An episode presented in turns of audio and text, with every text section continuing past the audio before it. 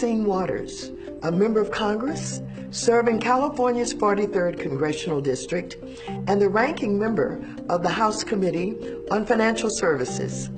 Yesterday, Donald Trump had the audacity to call upon people to set aside differences when in reality he has divided Americans in ways no other modern president has done.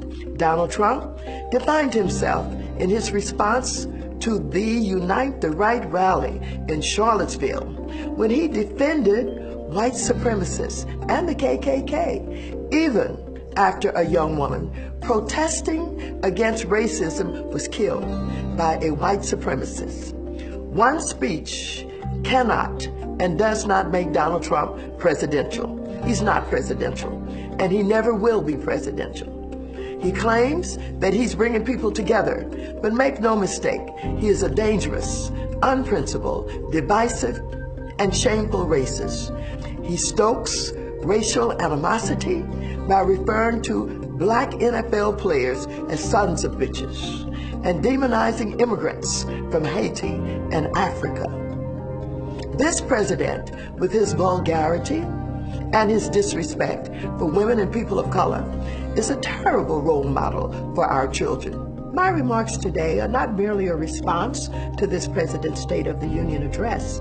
They are a warning to the American people, a warning that this president does not deserve to represent us, and that he's taken America down the road to isolation and division.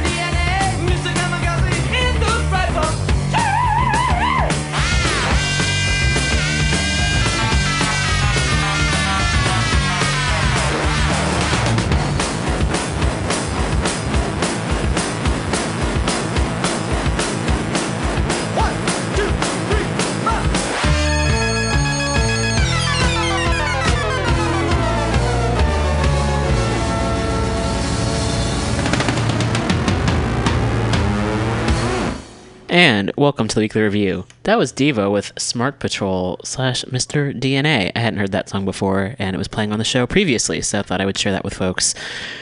I always appreciate, not that it's a new song, although I do appreciate hearing music I hadn't heard before, or at least music that I wasn't aware of hearing before. Before that, we heard Maxine Waters speaking truth.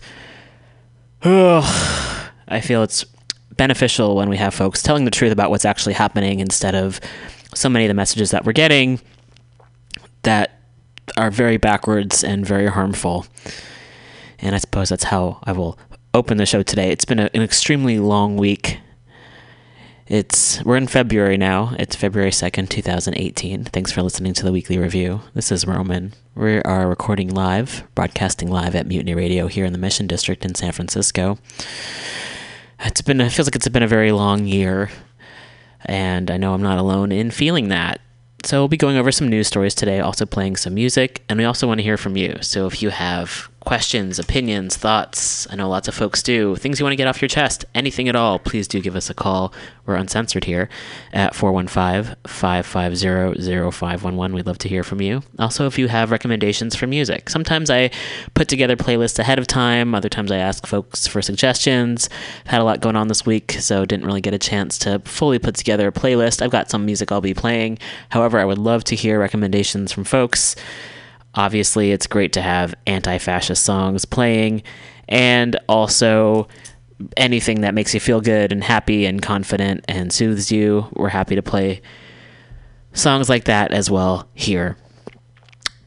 I've been trying to spend some time off of social media because it's a lot more beneficial for my mental health. I end up missing out on some news stories. However, it can feel good to take breaks sometimes. And I was in an argument. It didn't even get to the point of being an argument because uh, I was unfriended before it even became an argument. And it's just so unsettling. And what I find to be the most frustrating is that, yes, we are complex human beings with behaviors. And I was pretty much, long story short, I was called a hypocrite because I would not listen to someone who is defending abusive police officers. Now, as a human being, uh, there definitely are behaviors of mine that would fall under the hypocritical category. I think it's almost impossible to not, especially being an American, as someone who has, at points in my life, paid taxes and have it knowing that part of that goes to the military, which I like the exorbitant amount that goes to the military and being opposed to it. I feel like that's hypocritical. I happen to be of Jewish descent, and I am not as outspoken against the policies and military of Israel as I could be. I recognize that's hypocritical there are times in my life when uh, so it's difficult how one is labeled necessarily. However, you know, one can be outspoken about certain issues, and then how one is in their interpersonal relationships that might not be quite the same. So recognize some hypo- hypocrisy in that, especially in my younger years, and not treating people as well as I could have. Recognizing hypocrisy there. I think under capitalism, it's extremely difficult to be honest and ethical and kind given the, the the pressure that many of us are under to survive, and it's not a system that encourages uh, vulnerability. It's not a system that encourages sharing and being cooperative. Unfortunately, and that's what I think a lot of us are at our core is we want to share with each other. We want to be kind and considerate, and unfortunately, to survive, we sometimes have to make really terrible compromises perhaps work for companies we don't want to work for to pay the bills etc and also just take out the violence on one another. I mean the idea that there's you know all violence is state violence and violence that's done to us by the state and then how do we end up bringing that into our own communities? I think that has to be looked at. So i'll definitely own up to not behaving at points in my life as well as i could have absolutely. However if the idea is to call me a hypocrite because I won't listen to someone's opinion about defending someone who's abusive, a person in a position of power, I, I don't find that to be hypocritical. I find that to be someone who wants to protect myself, protect my friends, and loved ones. And many of us have been victims and have survived attacks by police. I know many folks who have lost loved ones. So for someone to go out of their way and to try to defend it and to play devil's advocate for folks who are abusive, I don't have the energy, uh, the time, or the patience to listen to that. I find that to be extremely problematic and harmful. So I'm open to other ideas if folks want to say, "Oh, hey, maybe we should defund the police. Maybe we should demilitarize the police. Let's provide, let's create alternatives," which I know is very difficult, easier said than done. There are a lot of other ways one can behave and suggestions one can make. We can disagree about a lot of things. And if there's a group or a gang of people that are trying to hurt you and your loved ones, being open to hearing their side of the story isn't anything that I think helps anybody. And so I was I was unfriended, which is fine. I'm also just been wanting to get off Facebook for a while. It's it's so silly. It's so stupid. And I've heard there's a new yet another platform called minds.com which is hopefully a little bit more less in line with the state cuz I've also heard that Facebook is going to start have an algorithm that's going to change the news stories and have less I mean, who's to determine what they find is accurate, of course. So it's I'm not mourning the loss. I am thinking about you know the times when you meet people many years ago, and you think of all the possibilities. Oh, I'm connecting with this person, and now we can share information, and we're in each other's lives. And I wasn't necessarily close to this person. However, I do feel like there's a sense of a loss where it's like, oh, there could have been room for this person who I felt come from came from like a very an extremely privileged, and I recognize I also have privilege, uh, an extremely privileged position. If you're in a position where you can defend the state like that, to not hear about folks who are being harmed by it and just to walk away, that's a very privileged place to be in. Or just to, to feel like you don't care about it and that's okay. And I also thought there was another video. This was inspired because there was yet another video, and I know there's so many videos out there of police brutality, and this was taken. This happened in L.A there was a young woman who was dragged, literally dragged off a train by a cop because apparently she had her feet on a seat. And the person narrating the, the video had said she wasn't harming anyone. It wasn't like anyone even needed to sit there. And regardless, I think we've all, many of us have put our feet on the seat. And it's also this idea of why do cops need to come in and uh, harass someone for doing that? There are neo Nazis out there murdering people there are landlords evicting people, people actually causing harm. And this person who is supposed to serve and protect the public is out there dragging a young person who just turned 18 off the train. And there was a bystander there who was awesome. And she was just like not having any of it. And she was speaking up in defense of the person. And she was also uh, arrested and she spoke out recently. So perhaps I'll find the clip from that and play that on the show as well. And I I was really just shocked about how what would happen? What would it look like? And I also want to hold myself accountable for folks who are bystanders. What can we do to stand up more when we see this happen, this this injustice happen? And we do see the folks who, for instance, I had been arguing with, who had said they. It's like it's almost as if, and on the original video as well, th- people were watching. It seemed like we were watching different videos, which I think is just so fascinating. That and it's like troubling as well, where it's like many of us clearly identify with the person who is being accosted by the police yet other folks were saying, "Oh, the police was the person who was assaulted." I'm like the police is the person there with all the power. They've got weapons. They've got the state. They've got so many protections. They got more protections than one can imagine. Yet the the you know a woman like she didn't like she like uh, one of them uh, she spit I believe Adam not even Adam but like around him as I could tell. I'll need to watch it again, honestly, to, to see. But that idea that somehow that is somehow worse than someone's body being physically dragged off a train by someone much larger than you, and you're you're upset because, oh, it just it, it really astounds me. And I get that there's in the long run, education is key, and we need to have conversations about this. And it's also so frustrating to have to bang one's head against the wall. It seems. And it's also scary to know that if any of us were in this kind of situation, there are certain people that would not have our backs, that would go along with the state no matter what they were doing, even if it's unjust. And then there's the people who say, oh, if only so and so were following the rules. Okay, a lot of people follow the rules, a lot of people follow the laws, and they still get harassed and even killed by police. So that doesn't hold, that, state, that argument does not hold any water. Ugh. Ugh. So feeling very frustrated very very frustrated. And that's been the thing too is that it's the folks who say that they're on our side or say that they care about us and then still will defend folks who go out of their way to hurt us. And that seems to be that for the past year i think has been some of the most frustrating things. They're the people who say don't punch nazis. And you know we're not saying everyone has to punch a nazi. We're saying if someone feels like that's their best way of defense don't fucking stop them and don't criticize them for doing that it seems eh, the time and energy that people spend trying to argue for our own self defense is just eh, exhausting. So, ugh. putting that out there. Yeah. Unfortunately, there have been more ICE raids, and apparently 77 businesses in California were visited.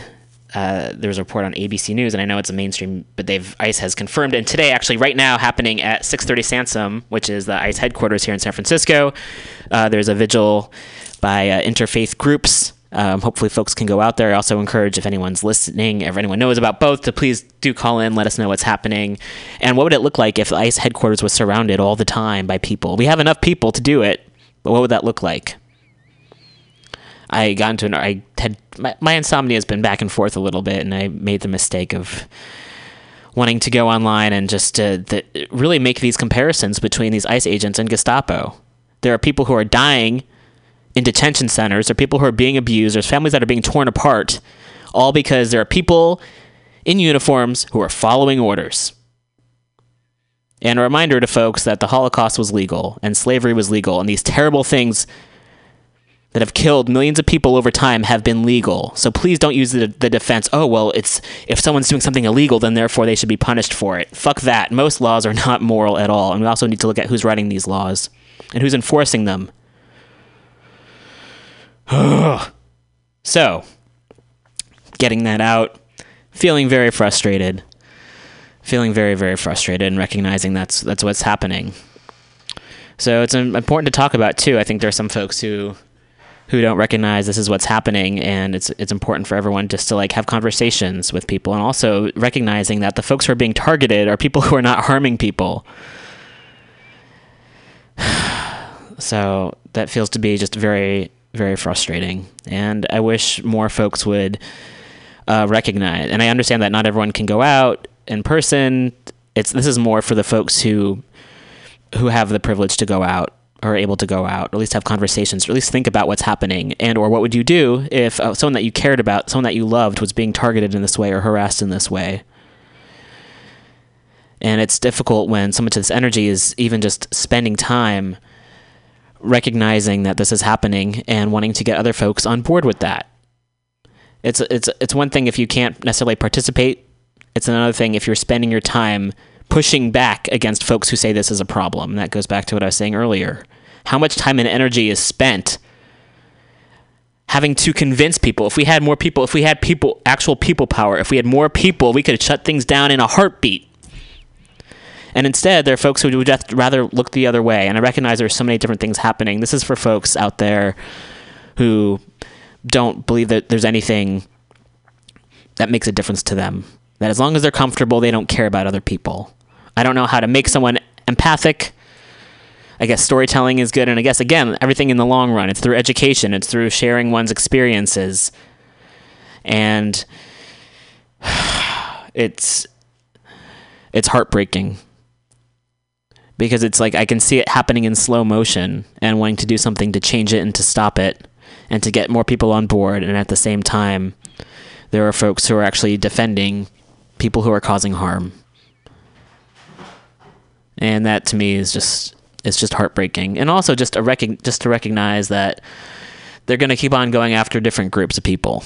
It's not like it's going to end all of a sudden with folks who are undocumented. They're going to keep on going down the list of, of folks. So it's a, the government's fascistic. The folks following orders are fascistic. And until people can get on board and realize that then nothing's going to change and more folks are going to be harmed. So it's really really important. I really want to try to get conversations going with folks, try to make folks aware of what's happening, and uh, just to have more one-on-one conversations with people.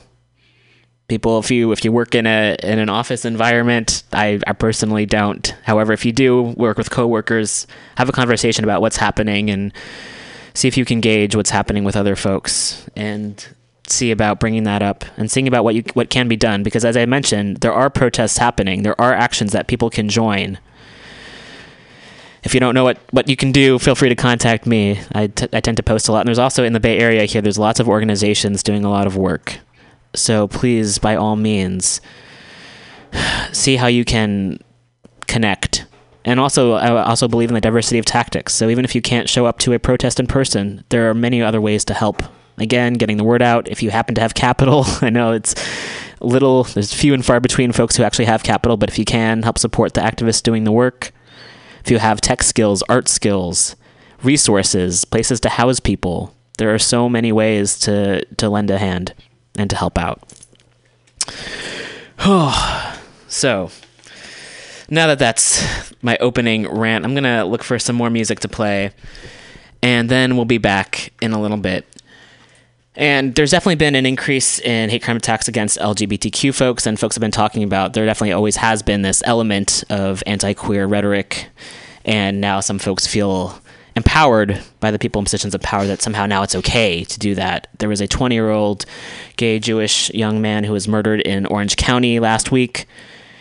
And there's an article about a new neo Nazi group that's very much based on violence. They're all violent, however, this one's very much based on violent attacks, and they're saying they've killed eight people in five months. And those are the only ones that we know about. So, and that also doesn't even come into terms with like systemic violence and how many people die because of poverty or lack of medical care, or lack of housing, lack of food. so, there's a song that Lou Reed wrote way back when. And Lou Reed, his parents sent him to electroshock therapy when he was young because he happened to be attracted to men. And we're still hearing thoughts of thoughts or folks who support conversion therapy. And this song goes into that a little bit.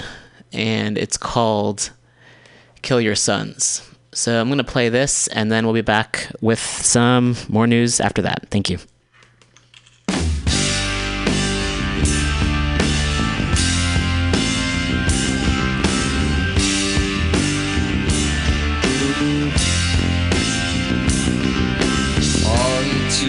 Psychiatrist They'll give you electroshock. They say they let you live at home with mom and dad Instead of mental hospitals. But every time you tried to read a book You couldn't get to page 17 Cause you forgot where you were So you couldn't even read. Don't you know they're gonna Kill your sons? Don't you know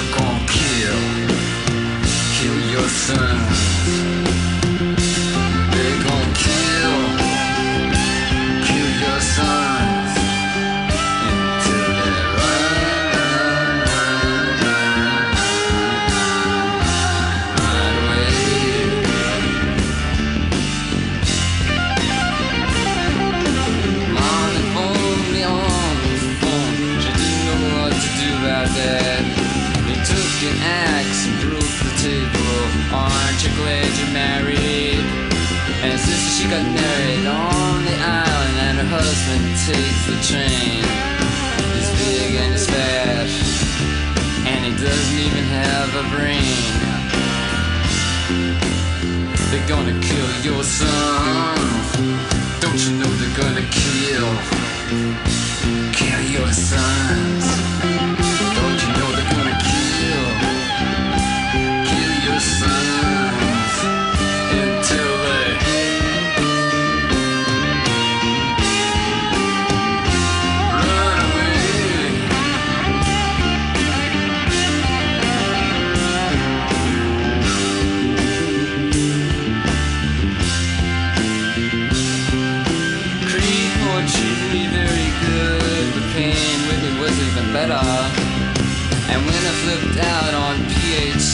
Was so sad I didn't even get a letter.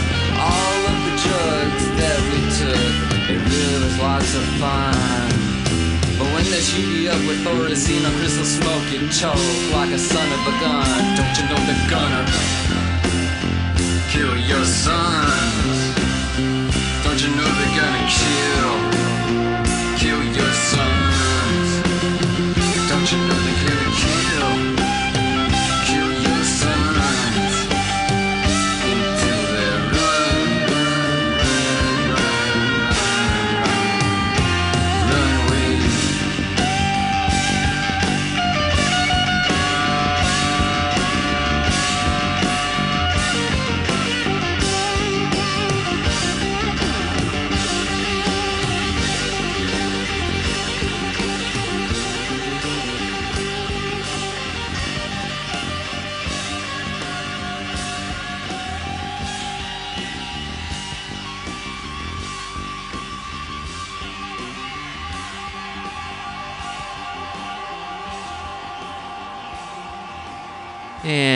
welcome back to Weekly Review. We got a nice friendly visit from Amadou. Uh, glad to see Amadou again here at the station.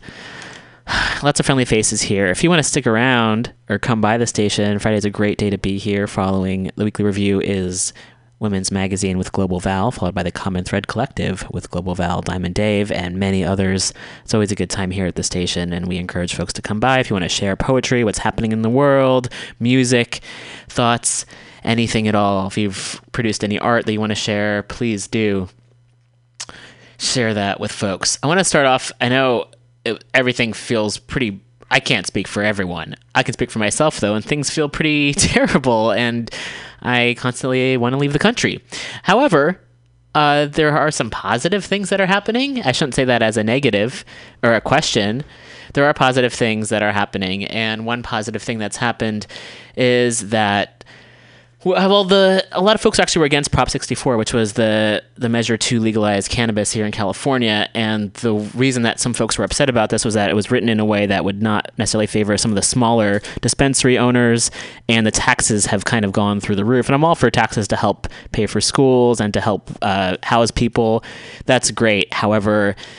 Uh, it's a lot of folks who are actually really in the in the cannabis industry have had a lot of criticisms about what Prop 64 will do to some of the, again, as I mentioned, some of the smaller businesses and business owners. So, one positive thing, though, I think the first thing that should have happened and will thankfully happen is that folks who have been incarcerated for cannabis possession or sales uh, will be uh, released and uh, have their charges dropped. So that's one positive thing, and that should absolutely happen everywhere. And again, this goes back to something that shouldn't have hap- shouldn't have even been a problem in the first place. I don't think a plant that grows should be illegal. However, there's so many backwards things in this world. That's just one of them. So there's a story in a few different publications. One is in the LA Times. Uh, San Francisco will wipe out thousands of marijuana convictions dating to 1975. So think about that. There are many people who lost their lives because they were sent to prison for smoking a joint or even having a joint on them, something that doesn't harm anyone. Meanwhile, of course, we can see bars Further than the eye can see, there are weapons that are out there and available. Weapons manufacturing is legal, yet, for a long time in this country, having possession of a plant was illegal, among so many other things that are backwards. Okay, however, now a positive side, a positive news story is when things that are terrible, that shouldn't have even happened in the first place, are removed, or at least changed. So this is a positive story from the LA Times. San Francisco will wipe out thousands of marijuana convictions dating to 1975. Written by Sarah Parvini, Rong-Gong Lin II, Long, excuse me, uh, Rong-Gong Lin II, and Cindy Chang. And this came out on January 31st. San Francisco will retroactively apply California's new marijuana le- le- legalization laws to prior convictions, expunging or reducing misdemeanors. I think they should get rid of them altogether. And felonies dating to 1975. The district attorney's office announced Wednesday nearly 5,000 felony marijuana convictions will be reviewed, recalled, and resentenced, and more than 3,000 misdemeanors that were sentenced prior to Proposition 64's passage will be dismissed and sealed, District Attorney George Gascon said. The move will clear people's records of crimes that can be barriers to employment and housing.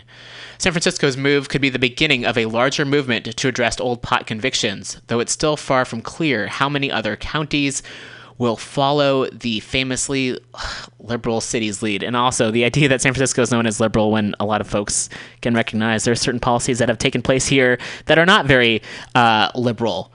There's uh, homelessness and poverty are criminalized here. There, uh, as of a few years ago, at least there were 27, I believe, uh, anti homeless laws on the books.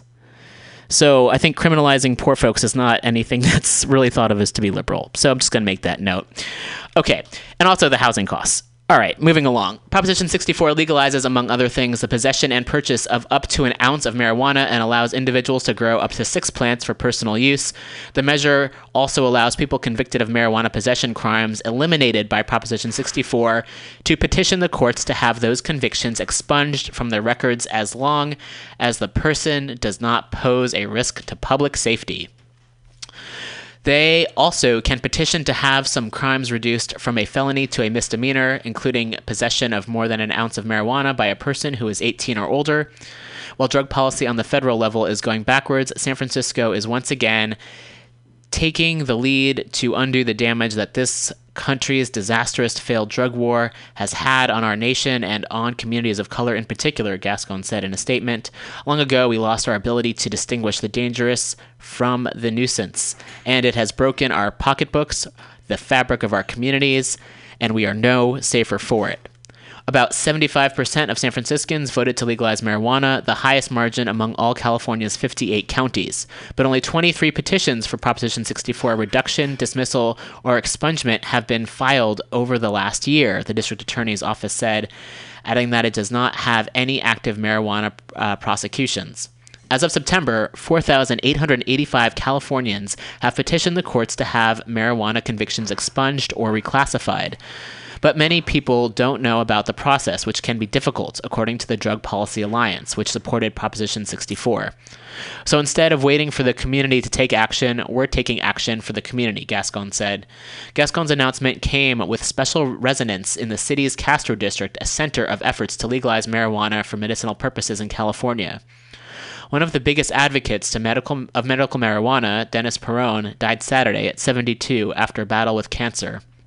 Peron was considered a central figure in promoting the use of marijuana for AIDS patients, and in 1991 he co founded the San Francisco Cannabis Buyers Club, the first public marijuana dispensary in the country.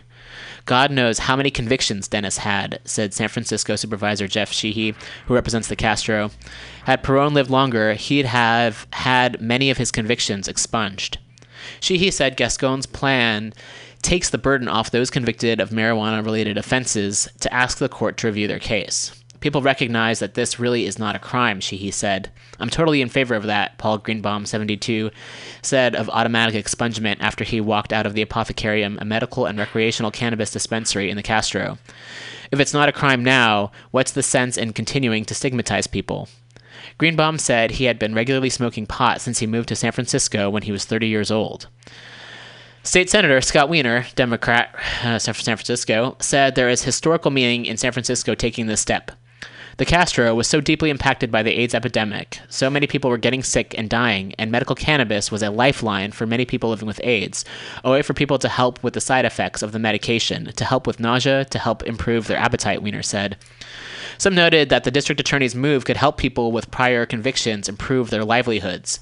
Convictions really can hold you back from getting a good job, said Redding area resident Tom Savasta, 32, adding that the move would help people become more proactive members of society.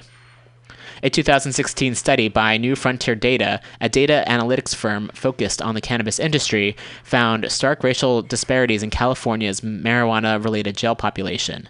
Black, Latino, and white people all consume and all sell marijuana at similar rates, the research found but black Californians are jailed for marijuana only offenses at much higher rates. Nearly one quarter of people jailed for those offenses are black.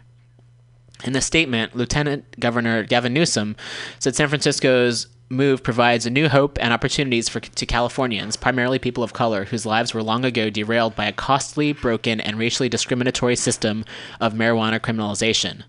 Gascon said the disparities outlined in the study weighed very heavily in his decision to review people's convictions. We know there are tremendous failures in the war on drugs, and we criminalize large sections of our community, he told The Times. The African American and Latino communities were the most harmed by this. The district attorney said he hopes other, con- other counties will follow in San Francisco's footsteps. Some lawmakers have already started to pursue or support similar measures, including State Assemblyman Rob Bonta, Democrat from Oakland, who has proposed legalization, or excuse me, who has proposed legislation that would require criminal convictions for marijuana related offenses to be automatically expunged, placing the burden on the courts. Proposition 64 was opposed by many law enforcement groups in California, including the, Pal- the California Police Chiefs Association, the California District Attorneys Association, the California Narcotic Officers Association, the California Peace Officers Association, and the California State Sheriff's Association. They expressed concern about the impact of legalization and questions whether the state was prepared for all the implications the law would bring. In Colorado, where voters legalize pot, prosecutors have been reluctant to erase prior marijuana convictions, said Sam Kamin, professor of marijuana law and policy at the University of Denver's Sturm College of Law. Often, defendants have pleaded guilty to a lesser crime, and prosecutors do not want to wipe their records clean when they may have committed more severe offenses than marijuana possession, Kamin said. Eric Shevin, a Los Angeles defense attorney who specializes in marijuana law, said many people don't know they can wipe out their convictions or can't afford a lawyer to help with the process. Shevin has, al- has already done a few hundred Proposition 64 petitions, which require preparing a motion and appearing in court several times. He said the process would go much more quickly with prosecutors taking the lead. District attorneys certainly have the right to research their own records and dismiss these cases on their own en masse, Shevin said. I applaud this DA for taking the initiative, and I hope others will follow. Uh, Lin reported from San Francisco, Parvini and Chang from Los Angeles. And again, you can find this at the latimes.com. Okay, time for some more music. I'm going to drink some water and help my voice out a little bit. And then we'll be back with some more news stories for you all. Sidewalk is a lot uh, part of the fun. Everyone here says this is part of why they come out here is just having fun out here on the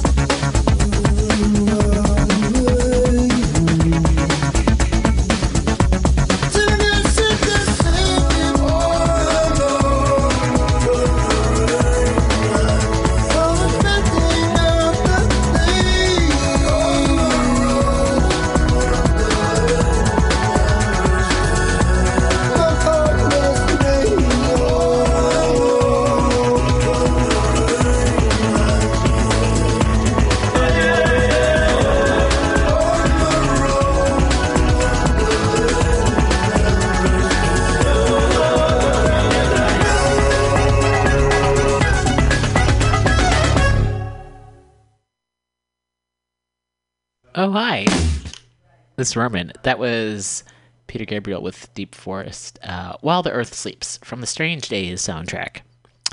Coming up next, uh, I'm going to play a video clip.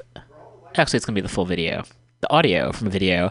And it goes into what we were talking about before. I haven't heard this yet, so I hope to learn some things as well. Kelly Cutler from the Coalition on Homelessness posted this earlier. And as far as the attitudes towards unhoused folks here in the city goes, it's it makes the most sense to house people. However, there are sweeps that happen. There is what's called violent architecture, where there are benches that have uh, like bars in the middle. There are spikes and flat surfaces. There are benches that have been removed from places. There's the public area on Valencia, close to Duboce, that used to be just an open area, and now it's completely fenced off because some folks who happened to spend time there, other people didn't want. So now it's fenced off, and now no one can go there at all. So there's a lot of things that happen here in the city that are very much this idea of folks' ways of trying to deal with folks who are unhoused is extremely predatory, and it's it's just harmful, very very harmful and they had for a while they also had some robots that were out there that were harassing people like fucking robots. Seriously we're in that kind of world? Okay that's fucked up. And there's something recently now that now cops are going to be able to arrest people who decide they don't want services. Now the thing is you shouldn't be able to tell anyone what they can or can't want. And also just to note that the line to get into shelters is over a thousand people long and also shelters aren't actually even safe for some folks so I think people, for the most part, know what's what's best for them, and to punish them for not going along with what the state says they should do is is really harmful. Also, ticketing someone or arresting someone, how is that supposed to help? There's no re- rehabilitation when you get sent to jail. So, in the end, it's just causing more and more harm, and that's frustrating. And also that idea, oh, if they just kind of sweep the if they sweep the encampments, then people won't have. It's if somehow it makes the problem disappear when that's not true at all. It makes things worse for folks who've had to move, uh, the idea that imagine when you were moving, first of all, say you were forced to move, say you were evicted from a place and you didn't have any chance to really have any say in it. And then imagine the state takes your stuff on top of that, as they have done with these sweeps. They've taken tents, they've taken walkers, they've taken medication, they've talk, taken personal effects like photos. Imagine that were to happen to you. So these are the same folks who are saying, oh, if you don't comply with us, then we're going to punish you. And also, a lot of these folks who are doing this work are not necessarily trained in mental health. So, oh yeah, what was my point? My point, my point is not that things are terrible and uh, there's no hope. My point is that um, I find when I engage with some folks, it, it seems to be like we're looking at we're looking at the same situation but with very different lenses. And how can we get folks to be more empathic? And hopefully, uh, with this speech, this is like a TED talk that Kelly Cutler from the Coalition on Homelessness posted. Um, it's perhaps a way of understanding why some folks might view people that way and how people can turn so quickly on one another. So this is called the psychology of evil. And um, again, I haven't heard this before, so I'm not sure exactly um, what's going to be involved. So could be some very heavy stuff here, so just giving a warning. And if folks want to listen at home or listen another time, you can check it out if you go to the TED Talk. And the name of the person giving the speech is Philip Zimbardo, and that's Z I M B A R D O. Again, the psychology of evil. So this is about uh, a little over 20 minutes, and we'll be back after that.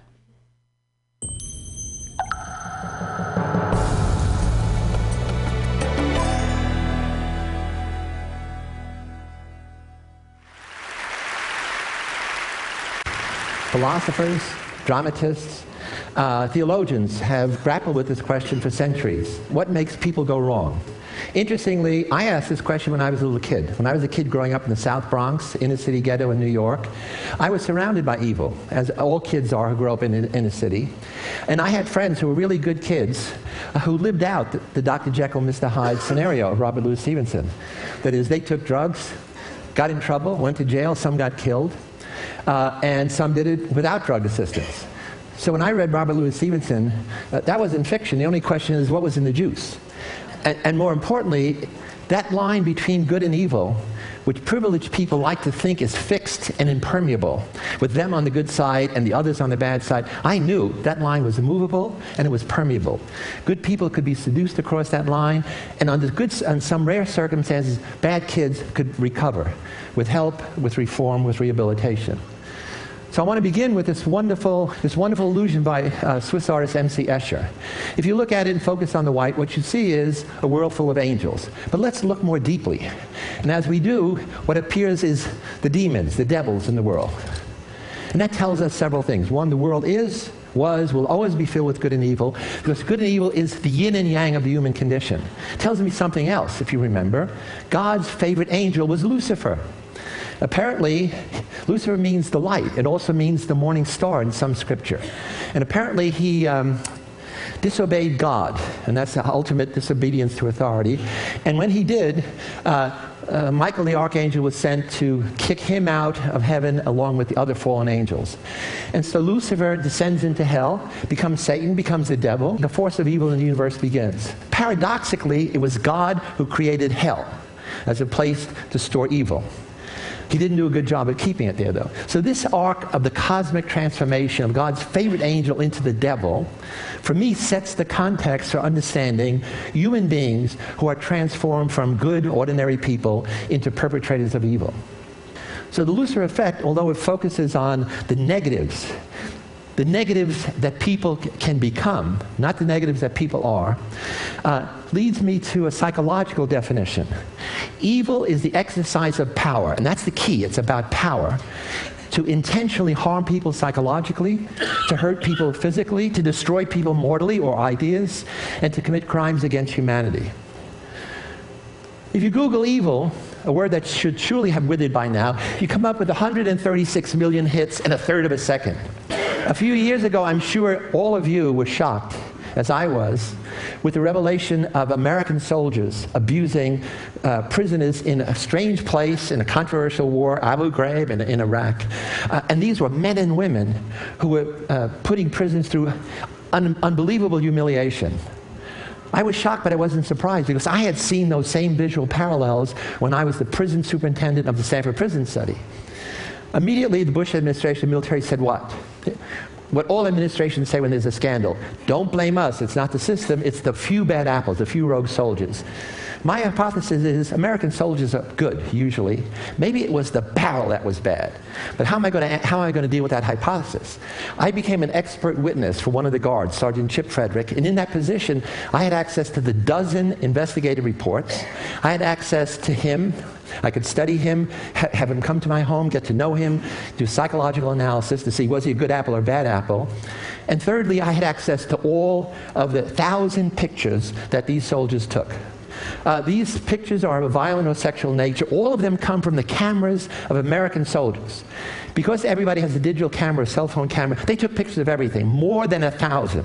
What I've done is I organized them into various categories, but these are by United States military police, Army reservists. They are not soldiers prepared for this mission at all. And it all happened in a single place, Tier 1A, on the night shift. Why? Tier 1A was the center for military intelligence. It was the interrogation hold. CIA was there, interrogators from Titan Corporation, all there, and they're getting no information about the insurgency. So they're going to put pressure on these soldiers, military police, to cross the line, give them permission to break the will of the enemy, to prepare them for interrogation, to soften them up, to take the gloves off. Those are the euphemisms. And this is how it was interpreted. Let's go down to that dungeon.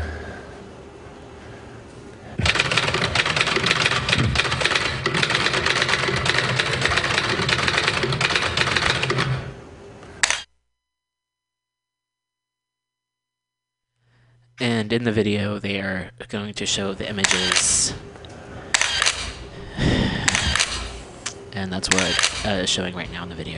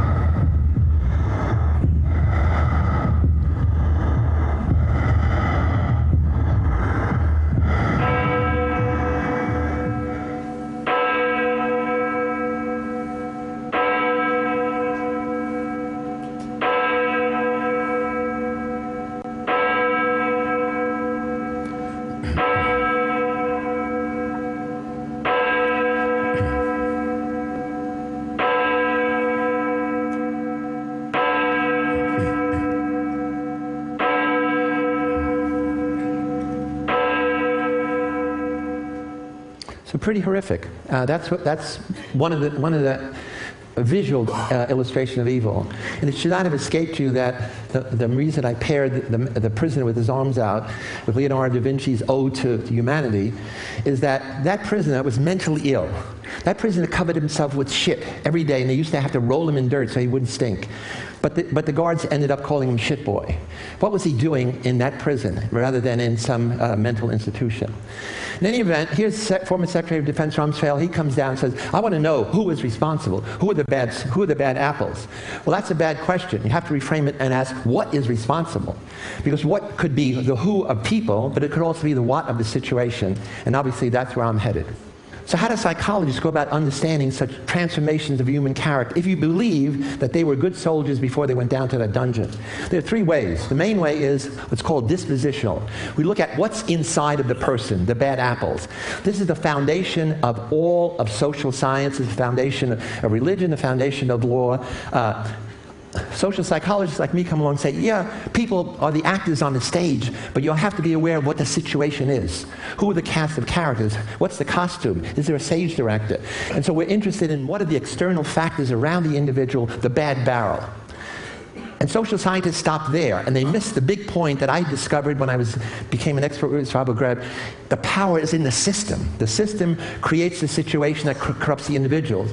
The system is the legal, political, uh, economic, cultural background. And this is where the power is of the bad barrel makers. So you want to change the person, you got to change the situation. You want to change the situation, you got to know where the power is in the system.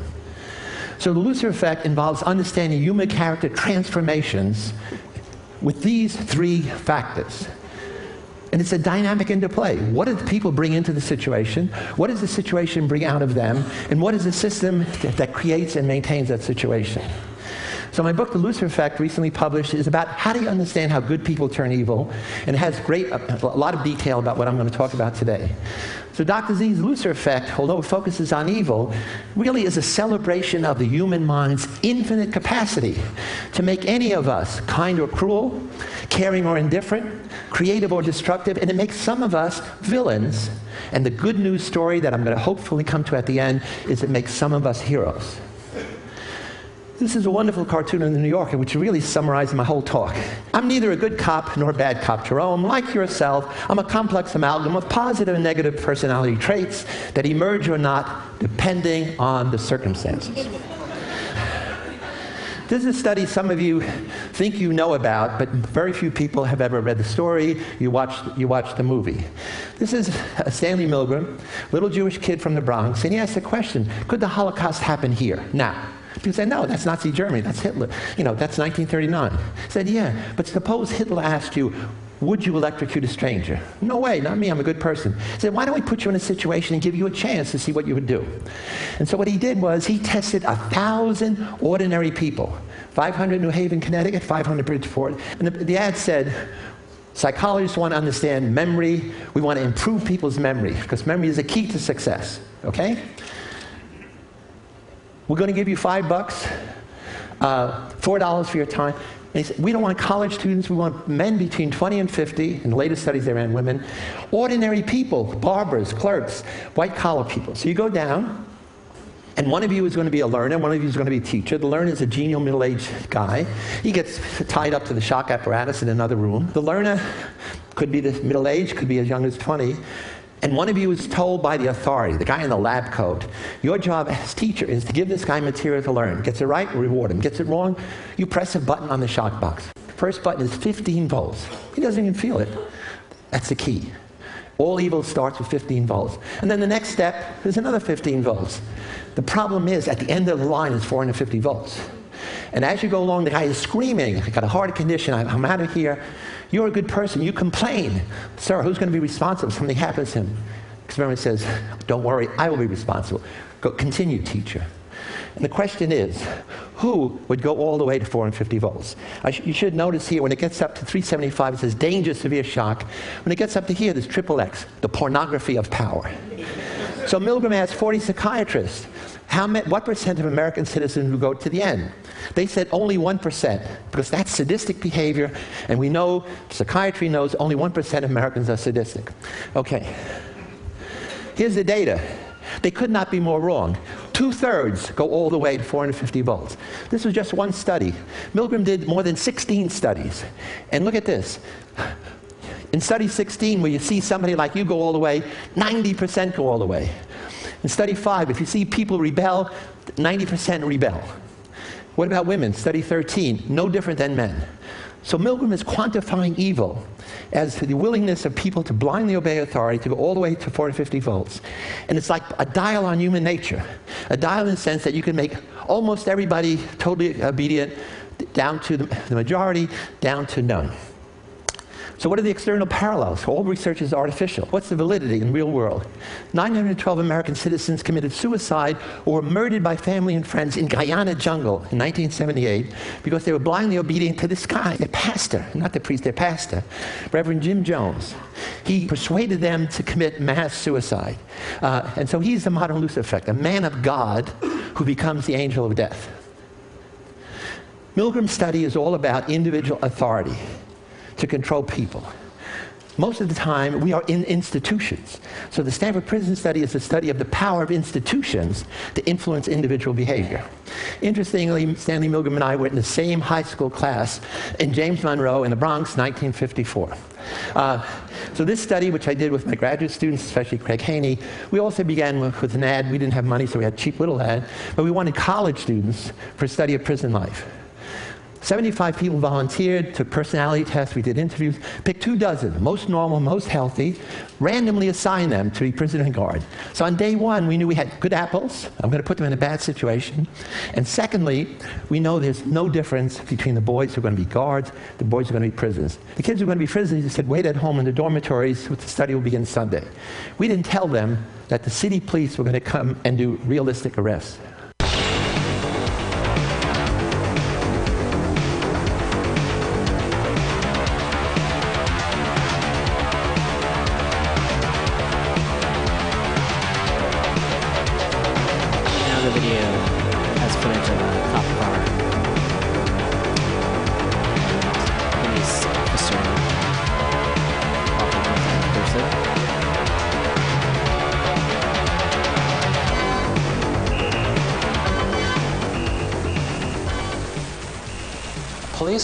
Pulls up in front, and a cop comes to the front door, knocks, and says he's looking for me. So they, right there, they, you know, they took me out the door. They put my hands against the um, car. It was a real cop car. It was a real policeman, and there were real neighbors in the street who didn't know that I was. Uh, this was a, a, a experiment. And there was cameras all around and neighbors all around. They put me in the car. Then they drove me around Palo Alto. They took me to the to the police station, the basement of the police station.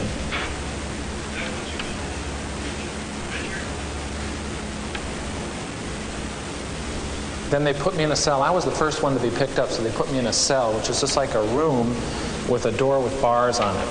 Uh, you could tell it wasn't a real jail. They locked me in there in this degrading little outfit.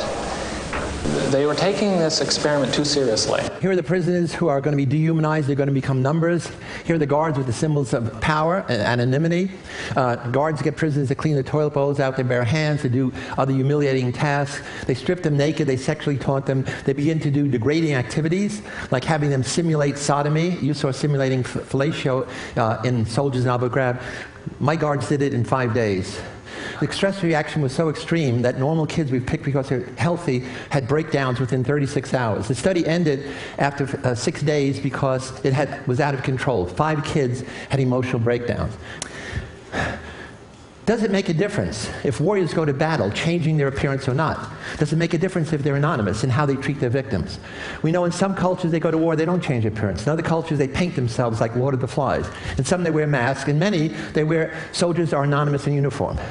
So, with this psycho- anthropologist, John Watson found 23 cultures that had two bits of data. Do they change their appearance? 15. Uh, do they kill, torture, mutilate? 13. If they don't change their appearance, only one of eight kills, torture, mutilate. The key is in the red zone.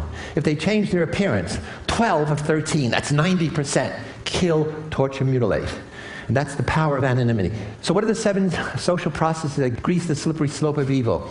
Mindlessly taking the first small step, dehumanization of others, de individuation of self, diffusion of personal responsibility, blind obedience to authority, uncritical conformity to group norms, passive tolerance of evil through inaction or indifference. And it happens when you're in a new or unfamiliar situation. Your habitual response patterns don't work, your personality and morality are disengaged.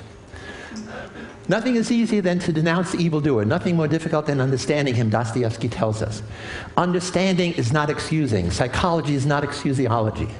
So, social psychological research reveals how ordinary good people can be transformed without the drugs. You don't need it, you just need the social psychological processes.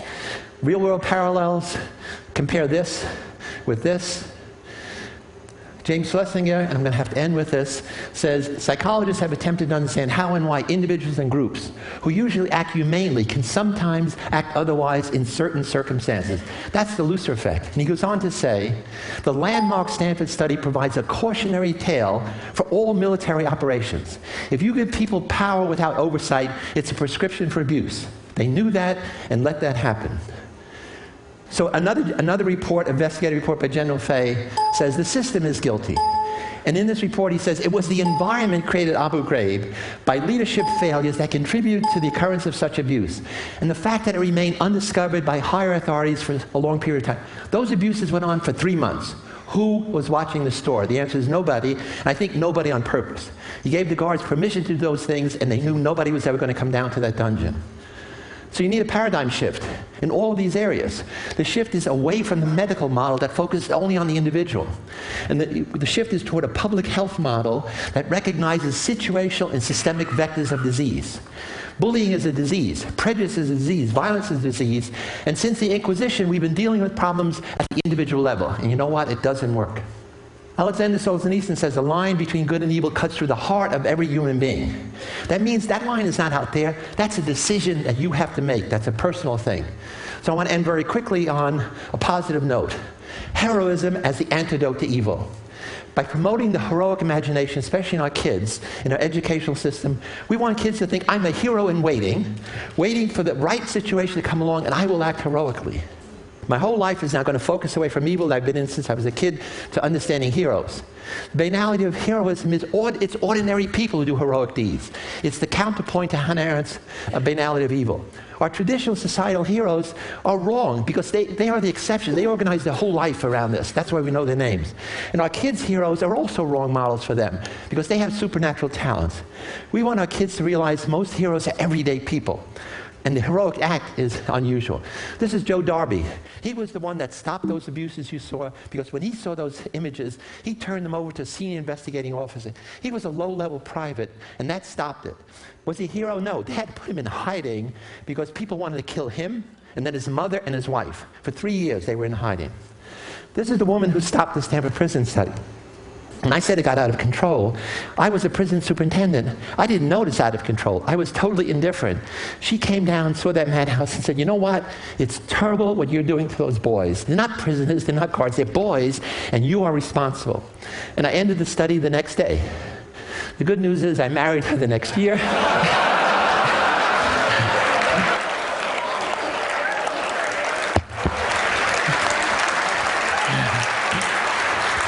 just came to my senses, obviously. So, so situations have the power to do th- the same, but the point is, it's the same situation that can, inst- that can inflame the hostile imagination in some of us that makes us perpetrators of evil, can inspire the heroic imagination in others. It's the same situation, and you're on one side or the other. Most people are guilty of the evil of inaction because your mother says, don't get involved, uh, mind your own business. And you have to say, Mama, humanity is my business. So the psychology of heroism is, we're going to end in a moment, how do we encourage children in new hero, courses that I'm working with Matt Langdon? He has a hero workshop to develop this heroic imagination, this self labeling. I am a hero in waiting, and teach them skills.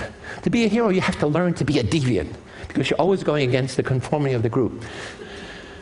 Heroes are ordinary people whose social action is extraordinary, who act the key to heroes is two things. You have to act when other people are passive. B, you have to act sociocentrically, not egocentrically.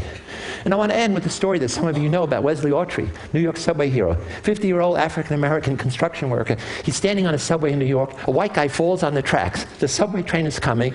There are 75 people there. You know what? They freeze.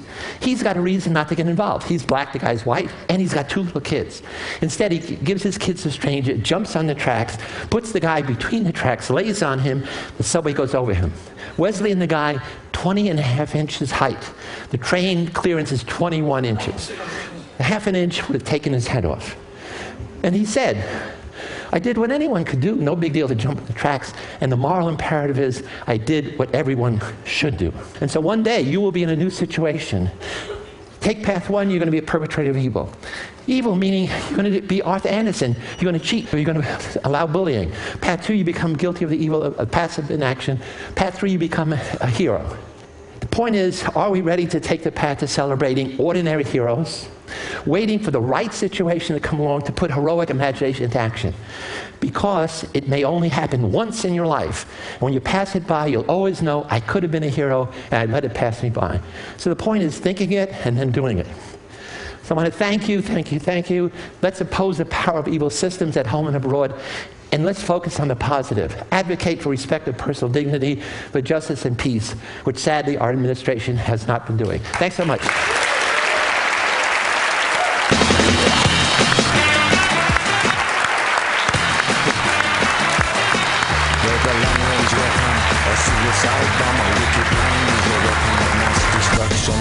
Whether you're Solarway Sun or BBC One, misinformation is a weapon of mass destruction. You could a Caucasian or a poor Asian. Racism is a weapon of mass destruction. Whether inflation or globalization, fear is a weapon of mass destruction. My dad came into my room holding his hat. I knew he was leaving. He sat on my bed, told me some facts, son. I have a duty calling on me. You and your sister be brave, my little soldier. And don't forget all I told you. You're the mister of the house, now remember this. And when you wake up in the morning, give your mama a kiss. Then I had to say goodbye. In the morning, woke mama with a kiss on each eyelid. Even though I'm only a kid, certain things can't be hid. Mama grabbed me, held me like I was made to go, but left her in the stories untold. I said, Mama, it'll be alright when Daddy comes home tonight. Whether long-range weapon or suicide bomb, a wicked mind is a weapon of mass destruction. Whether you're Solarway Sun or BBC One, misinformation is a weapon of mass destruction. You could have Caucasian or a poor Asian. Racism is a weapon of mass destruction. Whether inflation or globalization, fear is a weapon of mass destruction. Whether Halliburton, Enron or anyone greed is a weapon of mass destruction. We need to find courage, overcome inaction is a weapon of mass destruction. Inaction is a weapon of mass destruction. Inaction is a weapon of mass destruction. My story stops here. Let's be clear, this scenario is happening everywhere. And you ain't going to Nirvana or Farvana. You coming right back here to live out your karma with even more drama than previously. Landed in St. Thomas at the end of the year to Just find the power out in the airport. Irma and Maria's destruction on display beyond the tourist sites and optimistic people facing a harsh reality. For some, suffer just like Atlanta-based. Home Depot added fuel to their fire. and free. Feeding them the people they supposed to lead. I don't need the people to pray and wait for the Lord to make it all straight. There's only now I do it right. Cause I don't want your daddy leaving home tonight. Whether long-range weapon or suicide bomb, a wicked mind is a weapon of mass destruction. Whether you're Solarway Sun or BBC One, misinformation is a weapon of mass destruction. You could have Caucasian or a poor Asian. Racism is a weapon of mass destruction. Whether inflation or globalization, fear is a weapon of mass destruction. Whether Halliburton, Enron or anyone greed is a weapon of mass destruction. We need to find courage, overcome. Inaction is a weapon of mass destruction. Inaction is a weapon of mass destruction. Inaction is a weapon of mass destruction. And welcome back to the weekly review. That was Faithless with Mass Destruction. And before that, we heard the TED Talk from Philip Zimbardo, and you can check that out at TED Talk online. Ooh, and that was back from 2008, I believe, so quite a while ago and still very relevant. Coming up, have a some sad story. It's a news program, so of course there's going to be depressing stories. Uh, oof. So this is from Common Dreams, and this has also been reported in a variety of different outlets. This is written by Jessica Corbett. Outrageous gold rush style grab of public lands to begin in less than 48 hours. And this came out on January 31st. Conservationists, local tribe leaders, Democratic legislators, and even a UN expert decry this serious attack on indigenous peoples' rights. Despite protests from conservationists, local tribe leaders, Democratic lawmakers, and even the United Nations expert on indigenous rights, at 6 a.m. on Friday, the Trump administration will allow citizens and companies to start stalking claims on sections of the Bears Ears and Grand Staircase Escalante national monuments in Utah so the new stakeholders can conduct hard rock mining on the formerly protected lands.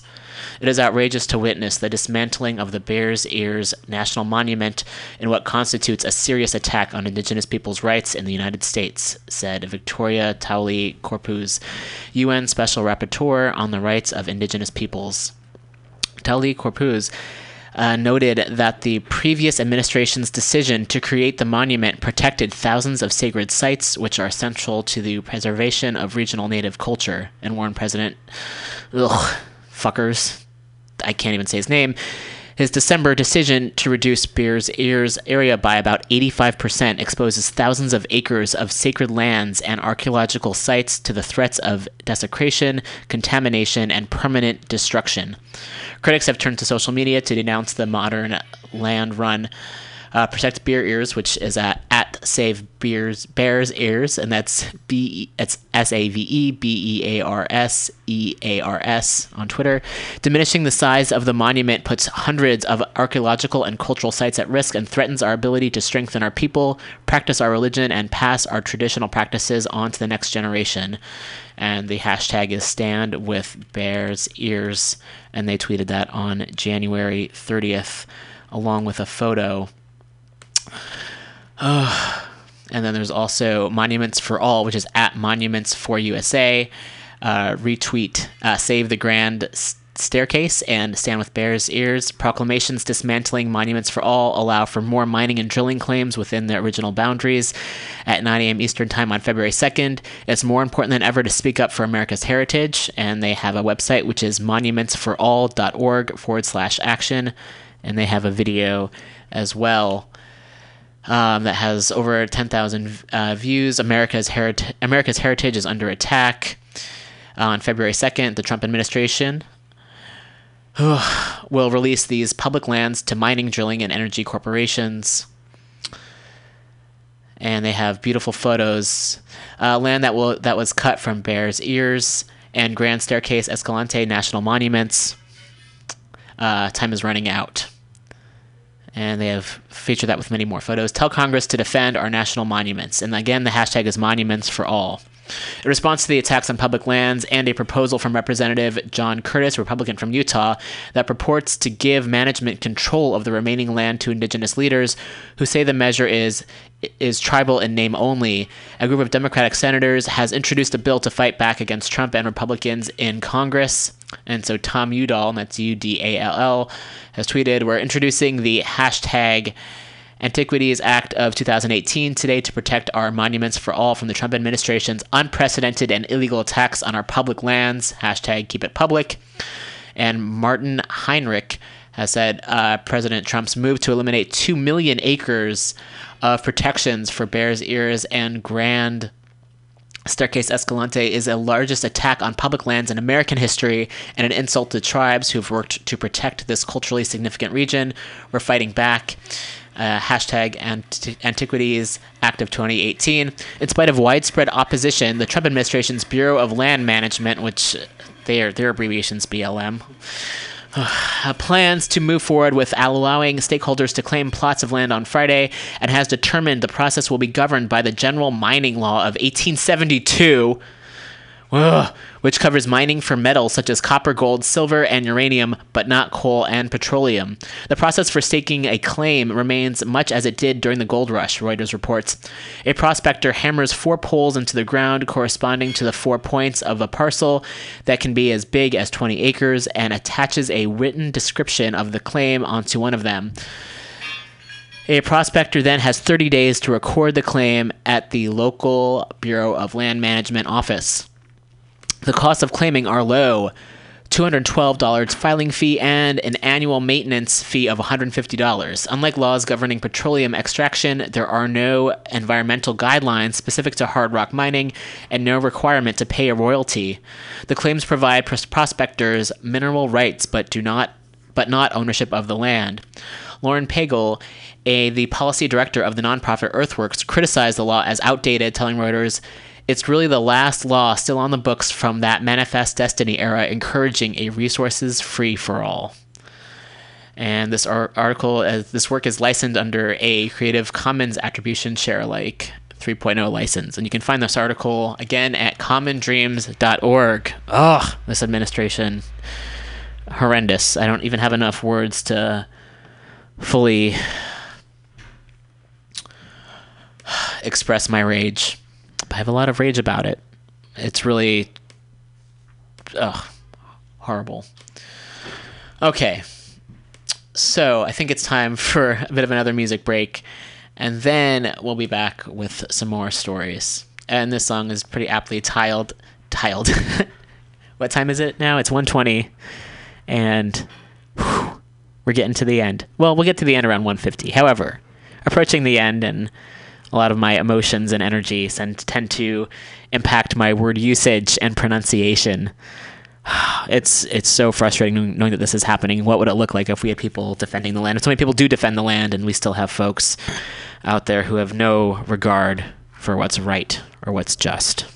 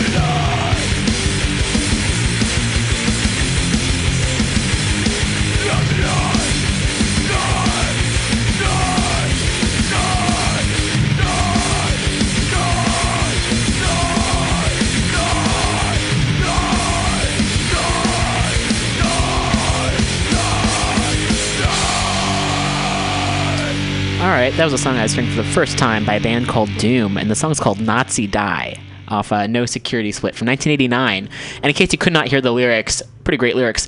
Racial hatred raised in youth, patriotism is no excuse. Nazi die, Nazi die, Nazi die, Nazi die. Filthy prejudice, disgraceful lies, your hate and violence I despise, etc. So good to expand our, our listening and different bands here at the station. Oh, coming up next, Uh, this is a story from Teen Vogue. Teen Vogue's been doing a lot of great reporting, and I'm glad that they are around. Uh, Jewish teens protested in support of Palestinian activist Ahed Tamimi, and this came out on February 1st, written by Brittney McNamara. We want to send a message to Ahed that we are with her.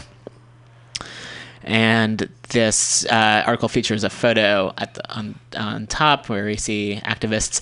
On January 31st, Ahed Tamimi, a young Palestinian activist, turned 17 years old. She did so in an Israeli jail cell where she is facing multiple charges, including attacking soldiers after a video of her slapping an Israeli soldier went viral in December 2017. Her detainment is part of an ongoing conflict between Israel and Palestine dating back nearly a century, in which Palestinians object to Israelis occupying land they believe they have a historical right to, and Israelis say they have a legal and religious claim to the occupied land. She was reportedly one of over more than 300 Palestinian youths who are being detained by Israeli forces. On Ahed's birthday, young people turned out in droves to support her. In protest of the detentions, Jewish high school students across the United States took to the streets on January 31st, showing solidarity with Ahed and their Palestinian counterparts. This, according to If Not Now, the organization through which the protest happened, is the first time young Jewish Americans organized for Palestinians of their own age. Ariella, one of the teens leading the action on Wednesday, tells Teen Vogue that the protest proves American Jewish teenagers want peace for everyone, including Palestinians. There's a change happening in our community, and our generation is at the forefront of it, ready to speak up about the injustice of the Israeli occupation, Ariella tells Teen Vogue. Jewish American teens are applying the Jewish values we learned in Hebrew school and around Shabbat dinner tables. We must respect, protect, and honor not only Jews, but Palestinians as well. We want to send a message to Ahed that we are with her and we are inspired by her and that we are fighting for her freedom. Israelis occupy parts of the West Bank and the Gaza Strip, areas that Palestinians claim a historical right to. While Israel doesn't recognize Palestine as a nation, nor do its allies, according to the United States, and asserts its settlements are legal, Palestinians disagree, hence the ongoing, often violent conflict. If Not Now is a group of young American Jews organizing against Israel's occupation of Palestine. Protests in support of Ahed broke out in Washington, D.C., New York, Boston, and the Bay Area on January 31st. If Not Now was in a press said in a press release. On top of the demonstrations, the organization gathered nearly 1,000 birthday messages to send to Ahed in detention. In addition to sending support to Ahed and other young Palestinians through the demonstrations, Ariella says she hopes other young Jewish people will better understand how Palestinian youths are treated. I want people to know that the young Jewish people in the streets are the moral voice of our community, that we will stand up for what is right and transform our community in the process, she says. We love our community, and we will be the generation to end the American Jewish community support for the occupation. Awesome.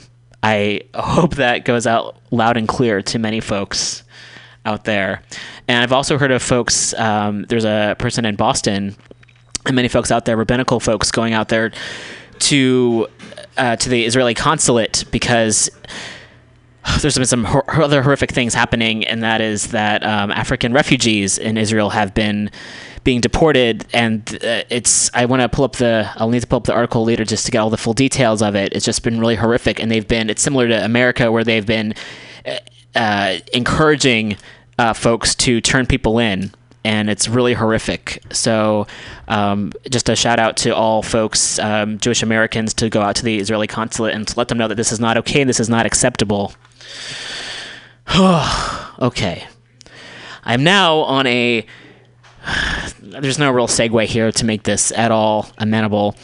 However, uh, something positive, and I guess people speaking up is positive. And again, it's it's frustrating when the positive news stories are people just event it happens when people take action about something terrible that's happening. However, something a little bit uh, less, uh, it's still positive. I, I, won't say too much more about this. Canada makes its national anthem gender neutral. I personally am not a fan of national anthems. However, I am a fan of making things gender neutral. And this is written by Jeff Taylor, and this is from LGBTQNation.com on February 1st. And I know there's plenty of problematic things about Justin Trudeau. So, well, that's I'm definitely acknowledging that. Canada has changed the lyrics to its national anthem to make it gender neutral after a 30-year battle against conservative opposition. The Senate voted on Wednesday to change the words "In all thy sons command" to "In all of us command." in O Canada. That's not that big of a deal, folks. I'm glad this happened. Since O Canada was officially made the country's anthem in 1980, there have been 12 bills that have attempted to make the English lyrics gender neutral. This latest bill was crafted in 2016 and had stalled in the Senate after passage in the House due to conservative opposition. And then Trudeau was happy about this. I'm not going to read his tweet. Conservative senators upset that the debate has been ended. Oh, poor babies. After 18 months of debate and a vote, boy- boycotted the vote. The bill passed easily on a voice vote. I'm very, very happy. There's been 30 years plus of activity trying to make our national anthem uh, this important thing about our country, inclusive of all of us, said Independent Ontario Senator Frances Lankin, who sponsored the bill. This may be small, it's about two words, and it's huge. We can now sing it with pride, knowing the law will support us in terms of language. I'm proud to be part of the group that made this happen. The bill will become law following royal assent by the Governor General. Retired, retired, retired. retired conservative Senator Nancy Ruth put forward a similar legislation in 2010 and was on hand to witness its passage on Wednesday. I'm feeling excited and thrilled, and the independents are fabulous, she said. She declined to comment on the conservative senators boycotting the vote. The anthem was written by Robert Stanley Weir in 1908, and the lyrics have been updated in the past, including the addition of the gendered language by Weir after World War I. He changed Thou dost in us command to In all thy sons command. The original French version does not include gendered language. Imagine that. So there's another story for you. And with another story, I'm gonna take another break. This is another song I'm hearing for the first time by a band called Leftover Crack. That's okay. However, the name of the song is called Nazi White Trash. So here's some here's some here's some here's some music for you.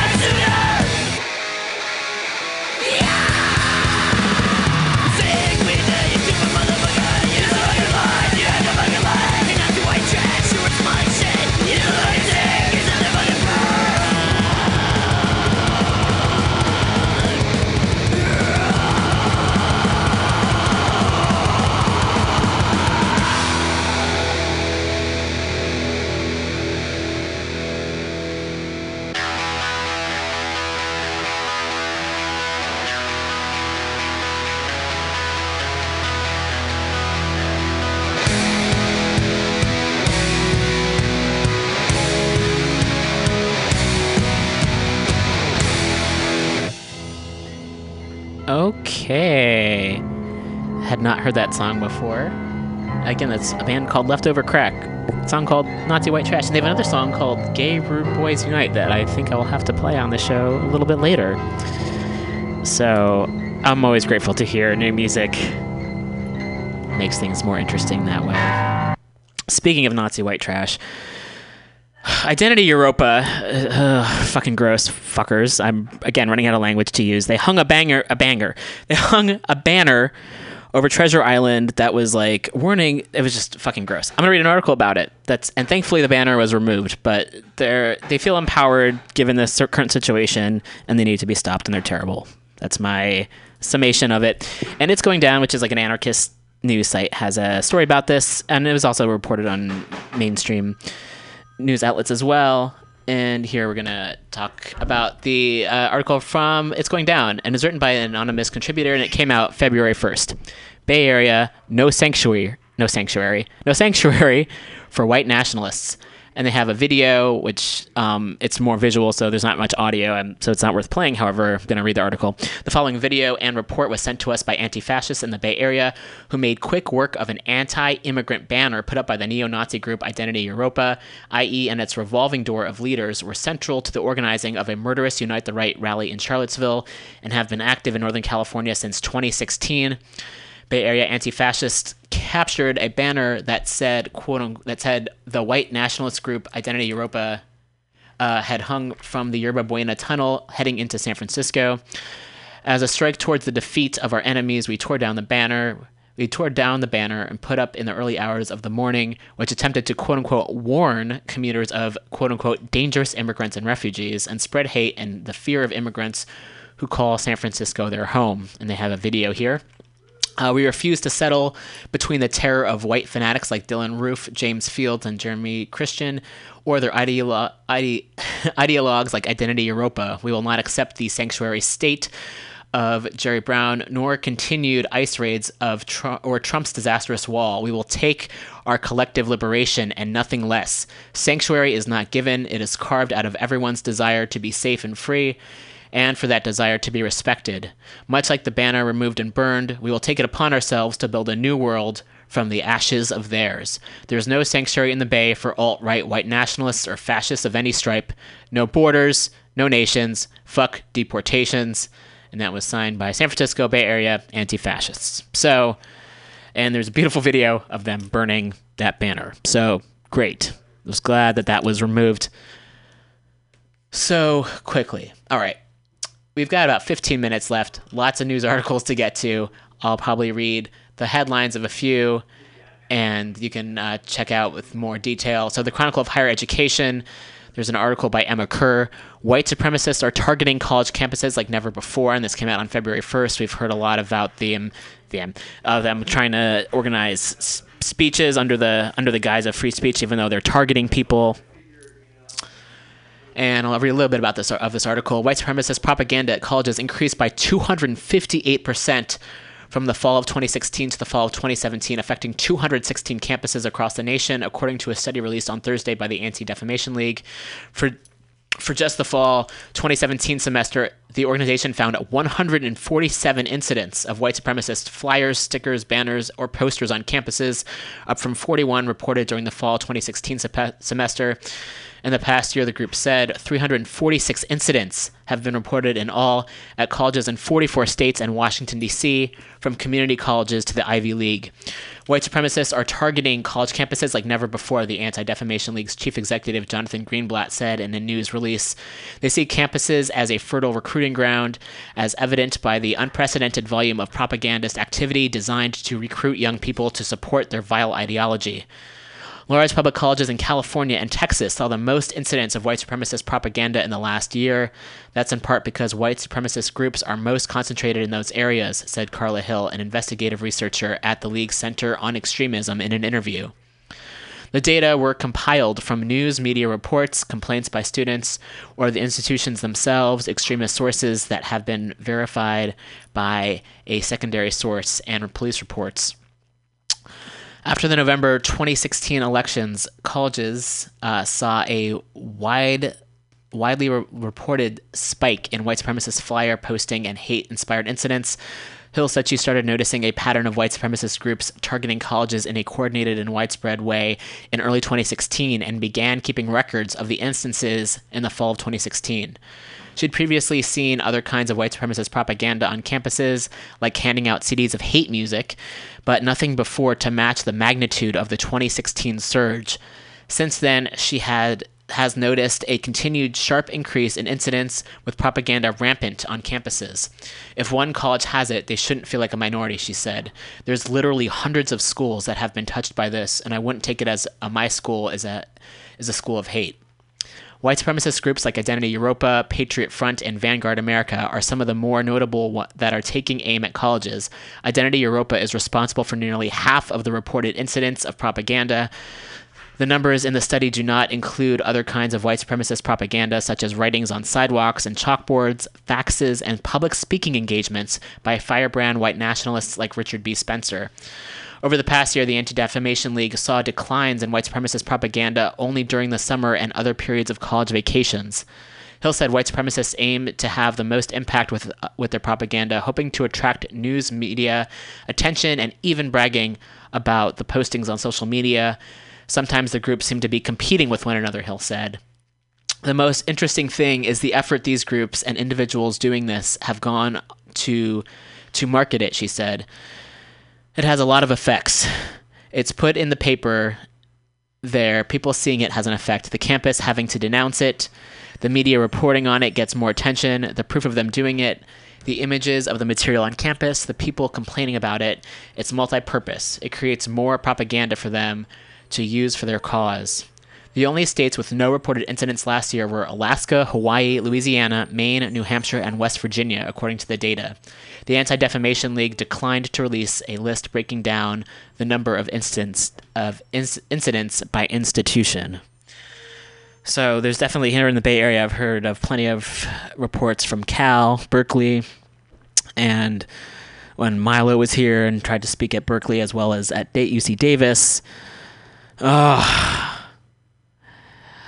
And I, I do want to say there are students organizing on the opposition. There were reports of folks at Michigan where Richard Spencer was trying to speak, and students pushing against that happening. So I'm hoping that there are some young folks out there who are, and I know that there are. So I want to just send some solidarity solidarity out to the young folks out there organizing against this.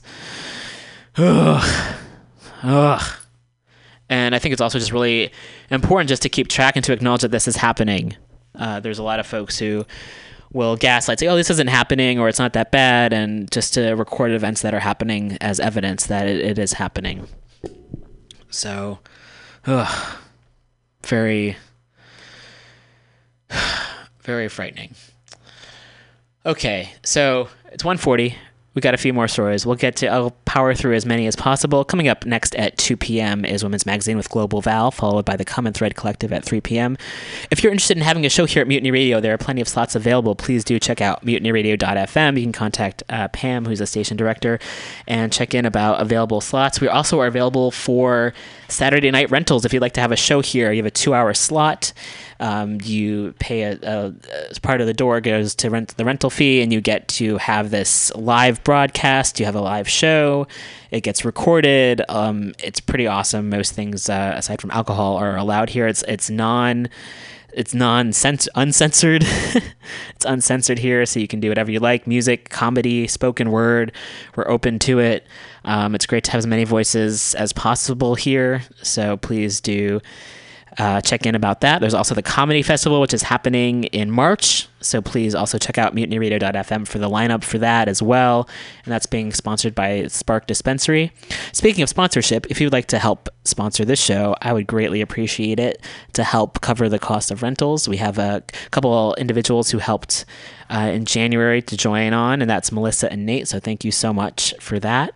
And you can check out the Patreon account, which is at patreon.com forward slash weekly rev. Again, that's patreon.com forward slash weekly rev. If folks can donate a dollar a month, that would be very helpful. And upwards, if you're able to, that would be great. Whew. Okay.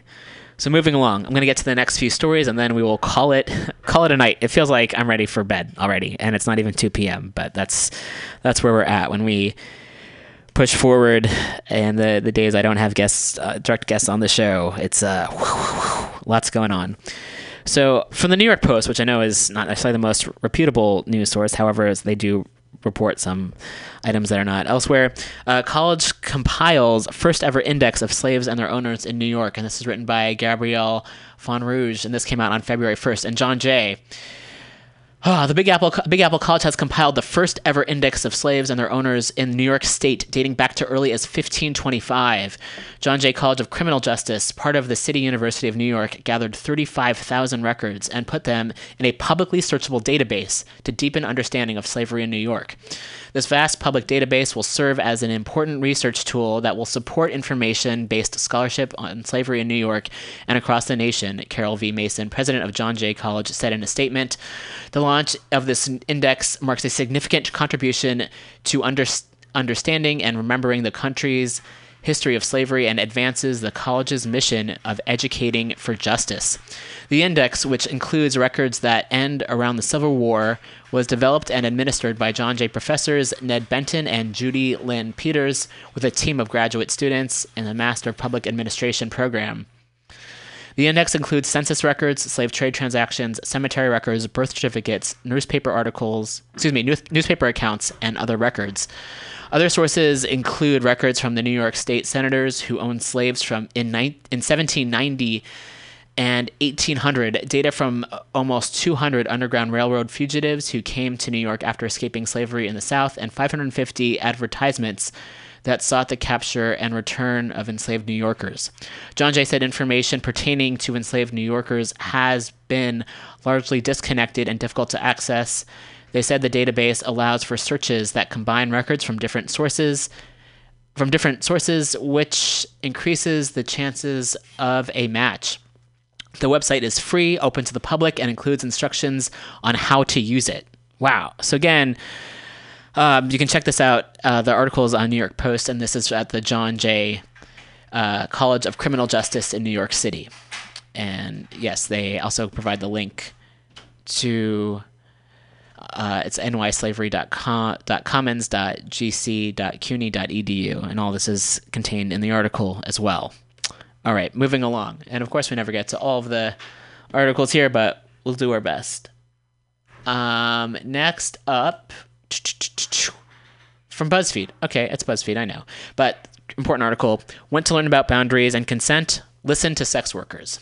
Opinion Their work demands the constant creation and affirmation of sexual limits in a professional setting, something most people clearly struggle with. And this was written by Melissa Broudo, and this came out on February 1st.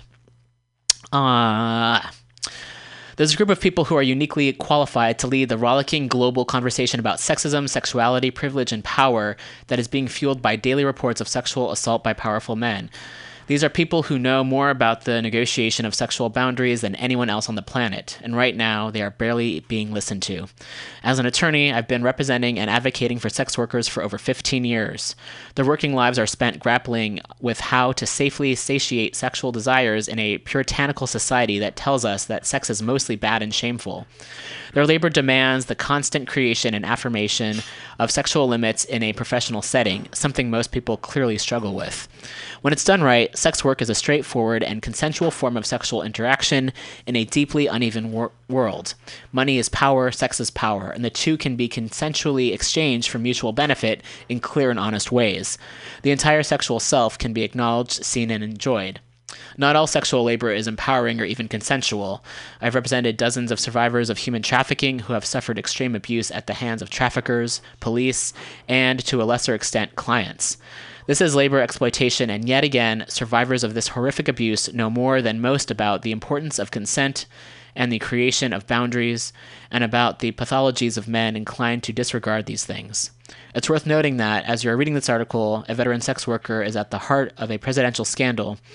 If you pay close attention to the words of Stephanie Clifford, aka Stormy Daniels, as she describes her sexual relationship with uh, President Trump, ugh, one in which she clearly never sought his affection or romance, and for which she eventually got recognition and payment, it gives an insight into Trump's character that few others were talking about back in 2011 when she gave her tell all interview. Saturday Night Live recently had a troubling take on Ms. Clifford, with Cecily Strong playing a campy Stormy Daniels, saying she was the hero we deserve right now. The joke being that we might be saved by women who sell sex for a living. But SNL got it all wrong. She is not the hero we deserve, but the hero we may need, and her SNL portrayal underpins the mainstream liberal discomfort with overt female sexuality and sex workers in particular. After Ms. Clifford's story was made public, Trump's opponents began searching for other sex workers who might have stories of their own, and even used the AVN Adult Entertainment Awards last week in Las Vegas as a place to uncover further dirt on the president. Who knows what they might discover? It says a lot about our society that people on the front lines of negotiating sexual boundaries are criminalized, stigmatized, and shamed, with their work seen as dirty, delinquent, and inherently wrong. This speaks to the larger issues at hand. Sexuality, in and of itself, is not a bad or fearful human experience. It is deeply and fundamentally human, instinctual, and necessary for our survival. Where we go wrong is through imposing stigma and criminalization onto sex. This is one of the factors that leads to people behaving badly. When we are at odds with our fundamental human instincts, inevitably there is a conflict. Sex workers know all about this too. Many people are forced to stay in abusive situations through the cultural stigma, shame, criminalization, systemic disempowerment, and alienation from families that can come with their sexual labor. In some cases, ill intentioned men and women put them in these positions to keep them there and keep them there. But our puritanical and punishing society provides a fertile ground for those seeking to exploit vulnerable women. Feminists understand that rape is not about sex, it's about power. But this particular type of power utilizes and manipulates our society's broken approach to sex. And if we could just acknowledge individuals' conflicting and perhaps even unsettling sexual needs, we could begin to we could begin to more functionally and healthily deal with them. What might that look like? First, a removal of criminal penalties from all consensual adult sexual behavior. Criminal consequences for consensual se- sex is a fundamentally unhealthy, harmful, and punitive c- concept that should be abandoned. Second, we need to grapple with the uncomfortable and potentially conflicting sexual needs people may have, and people need to know how to safely, progressively, and openly acknowledge and act upon them. Sexual discomfort, confusion, and insecurity are part of the visceral human experience. It is not inherently bad or violating, although it certainly can be.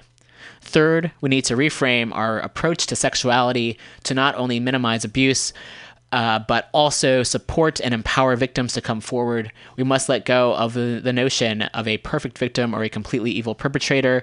Everyone's lives and histories are complex, and that complexity is what makes us imperfectly human.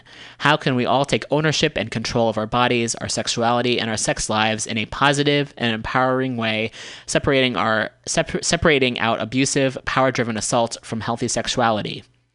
Sex workers deal with these questions every day. It's time to listen to them as we search for the answers. And that was written by Melissa Sontag Broudo, JD, MPH, co executive director of the SOAR Institute, and that's S O A R, and has worked with sex workers and survivors of human trafficking for over 15 years as an activist and attorney. Thank you for that article. All right, and thank you all for listening. We're at the 150 mark, which means it's time to say goodbye for the day. Please do stay tuned because, as I mentioned previously, Women's Magazine with Global is next, followed by the Common Thread Collective. There are so many shows here at Mutiny Radio. If you go to mutinyradio.fm, you can check out our schedule. There's shows here every day of the week. There's music, comedy, news, uh, talk shows, advice shows. Uh, Oh, so much. I'm missing out on a lot, and there's so much more. And if you are interested in having a show here, please do contact us. We'd love to have your voice here. Cool. So I'm going to end on a song, one of my favorites, uh, The Guillotine by The Coup. And this is in celebration of the upcoming film Sorry to Bother You by Boots Riley being picked up. It was a hit at Sundance and it's been picked up for distribution. I'm really excited. I worked uh, briefly on this show as an extra, uh, this film as an extra. And it was a really awesome set to be on. And it's one of the few times I've been um, member or I've been on a, a, set where I'm just so incredibly excited to, to see this this product. I'm really excited to see this film. So this comes from uh, the Coup, which is the uh, one of the bands that Boots Riley is in, and it's called the Guillotine. And hopefully, this will provide some inspiration for folks uh, taking to the streets and uh, fighting back. Have a great week, everyone, and we'll be back. Um, I might not be in there next week. Um, however, there will be a show. So stay tuned and have a great week.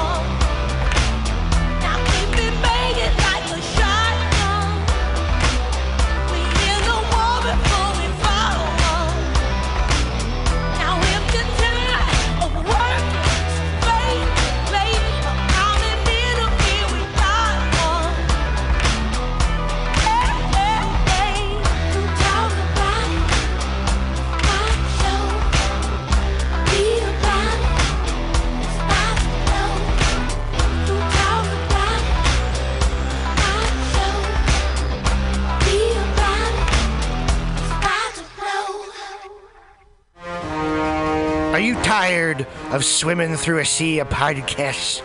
Are ye on a raft without a patter? Well, gather around me, sea dogs, and get aboard me pirate ship as we set sail for the seas of MutinyRadio.fm. From there, you can captain your own pirate ship as you sail through over 44 different shows for all of your listening pleasures. They've got live comedy to small business advice, LGBTQ friendly to sports, vinyl to gutter punk. MutinyRadio.fm has the best programming the internet ocean has to offer you. I bet my peg leg on it, or I ain't scurvy shit-faced McRat.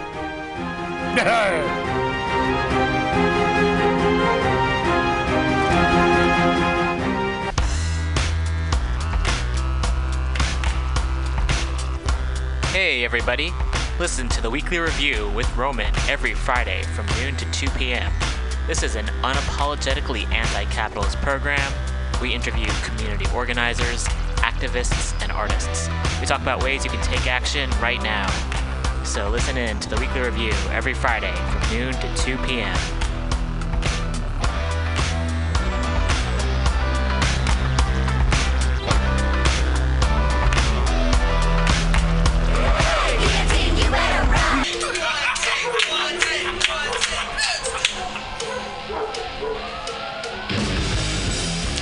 of Subliminal SF brings you visual and auditory mind control. For the best graphic design, physical merchandise, and live music promotion, go to www.subliminalsf.com and check out their hilarious t shirts and super cool bands at clubs and bars all over the Bay Area. Subliminal SF creates amazing flyers, posters, and design for every need. So go now to www.subliminalsf.com and experience what this wonderful local business has to offer.